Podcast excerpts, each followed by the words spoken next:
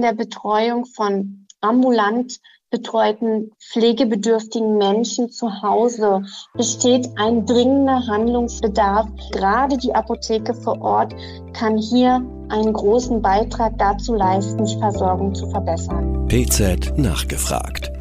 Der Podcast für das Apothekenteam. Hallo und herzlich willkommen zu PZ nachgefragt, dem Podcast der Pharmazeutischen Zeitung.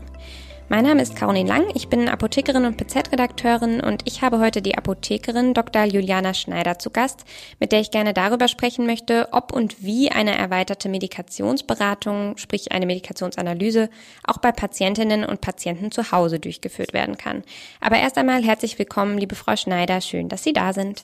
Auch herzlich willkommen von meiner Seite. Frau Schneider ist im Geschäftsbereich Arzneimittel in der Abteilung Wissenschaftliche Evaluation der Abda tätig und dort mitunter für die pharmazeutischen Dienstleistungen verantwortlich. Hier wirkt sie unter anderem bei der Erstellung der Arbeitshilfen mit und betreut einige der Impulsapotheken. Bevor sie zur Abda gegangen ist, hat Frau Schneider an der Charité in Berlin promoviert und in diesem Rahmen die medikamentöse Versorgung von chronischen Schmerzpatientinnen und Patienten in Berlin untersucht, die zu Hause von pflegenden Angehörigen oder Pflegediensten versorgt werden. Und dabei hat sie zum einen die Schmerzmedikation auf Angemessenheit überprüft und zum anderen das Ausmaß und die Konsequenzen von Multimorbidität und Polymedikation innerhalb dieser Gruppe analysiert. Frau Schneider, zu welchem Ergebnis sind Sie denn hier gekommen?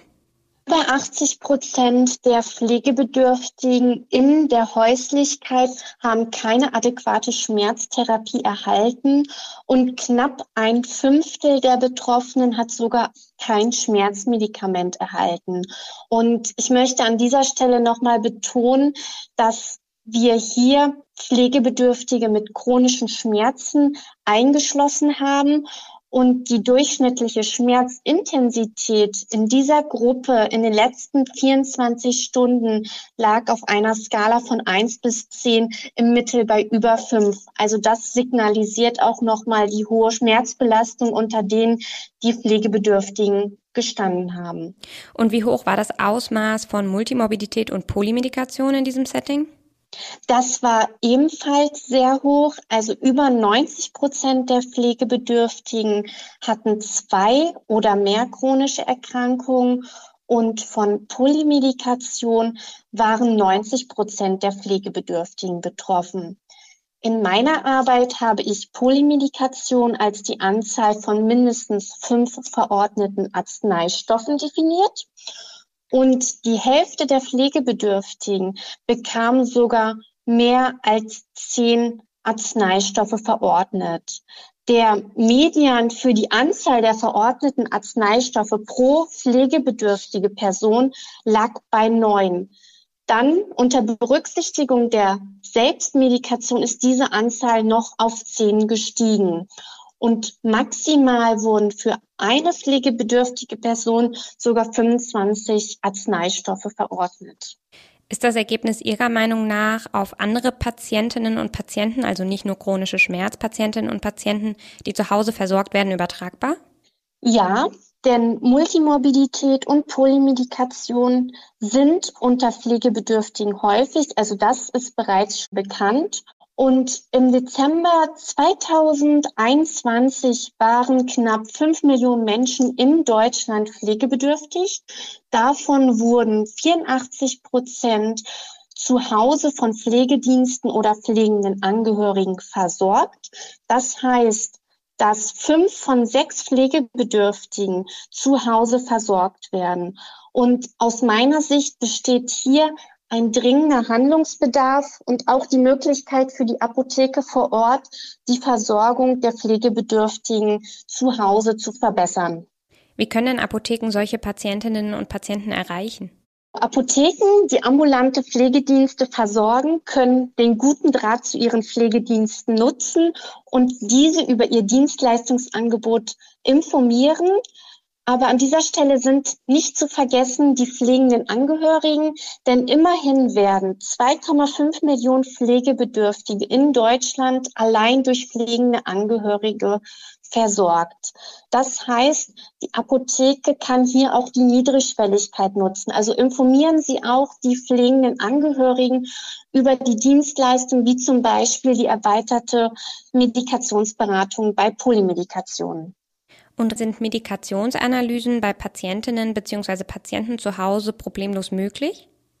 Ja, denn in der Leistungsbeschreibung wird ausdrücklich geregelt, dass das Patientengespräch auch im häuslichen Umfeld durchgeführt werden kann. Also wenn die Patientin oder der Patient nicht mehr die Möglichkeit hat, in die Apotheke zu kommen.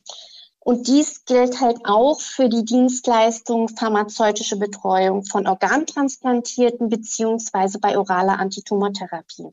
Wie sollten denn Apotheken dann konkret vorgehen, wenn sie jetzt eine oder einen entsprechenden Patienten identifiziert haben, der sich für eine solche Medikationsanalyse im häuslichen Umfeld eignen würde? Wenn das Patientengespräch im häuslichen Umfeld durchgeführt wird, sind zum einen erstmal dieselben Prozessschritte zu berücksichtigen wie beim Gespräch in der Apotheke. Der Unterschied hier ist einfach die Datenerhebung im häuslichen Umfeld. Wenn jetzt aber die Apotheke zum Beispiel nicht die Möglichkeit hat, das Gespräch bei der versicherten Person zu Hause zu führen, so kann die Apotheke das Gespräch auch mit Personen führen, die den oder die Versicherte selbstständig vertreten dürfen, wie zum Beispiel gesetzliche Vertreter oder Vertreterinnen. Und angenommen, bei der Medikationsanalyse werden dann relevante arzneimittelbezogene Probleme identifiziert. Wie geht es dann weiter für die Apothekerinnen und Apotheker? Bezieht sich das gefundene arzneimittelbezogene Problem zum Beispiel auf eine Arzneimittelverordnung, sollte die Apotheke bei Zustimmung der betroffenen Person mit dem Arzt oder der Ärztin Rücksprache halten und auch in diesem Zuge schon einen entsprechenden Lösungsvorschlag formulieren. Gegebenenfalls übermittelt die Apotheke hier auch gleich den Ergebnisbericht und was wichtig ist, ist, dass in dem Gespräch mit dem Arzt oder der Ärztin auf jeden Fall die Probleme des Patienten oder der Patientin adressiert werden. Und da kommen wir noch mal kurz auf das Patientengespräch zu sprechen. Fragen Sie im Patientengespräch unbedingt nach den Problemen und Zielen des Patienten beziehungsweise der Patientin. Denn ist das persönliche Ziel zum Beispiel eine Schmerzlinderung und Ihnen fällt im Rahmen der Medikationsanalyse auf, dass kein Schmerzmedikament verordnet ist. Thematisieren Sie das unbedingt in dem Gespräch mit dem Arzt oder der Ärztin. Denn wie anfangs erwähnt, haben trotz chronischer Schmerzen knapp 20 Prozent der Pflegebedürftigen, die zu Hause versorgt werden, kein Schmerzmedikament erhalten, weder als Dauer noch als Bedarfsmedikation und in der Betreuung von ambulant betreuten pflegebedürftigen Menschen zu Hause besteht ein dringender Handlungsbedarf, die Versorgung zu verbessern. Und die Apotheke vor Ort kann hier einen großen Beitrag dazu leisten, die Versorgung zu verbessern. Ja, vielen Dank, Frau Schneider, dass Sie heute da waren und Ihnen vielen lieben Dank fürs Zuhören. Vielen Dank auch von meiner Seite und Tschüss in die Runde. Übrigens für alle Besucherinnen und Besucher der Expo Farm nächste Woche in Düsseldorf. Hier wird es einige Veranstaltungen zum Thema pharmazeutische Dienstleistungen geben. Zum Beispiel am Donnerstagabend im Inspiration Lab wird es um das Angebot der pharmazeutischen Dienstleistungen für Menschen in Alten- und Pflegeheimen gehen. Das Programm ist in den Show Notes noch einmal verlinkt und damit bis zum nächsten Mal. PZ nachgefragt. Der Podcast für das Apothekenteam.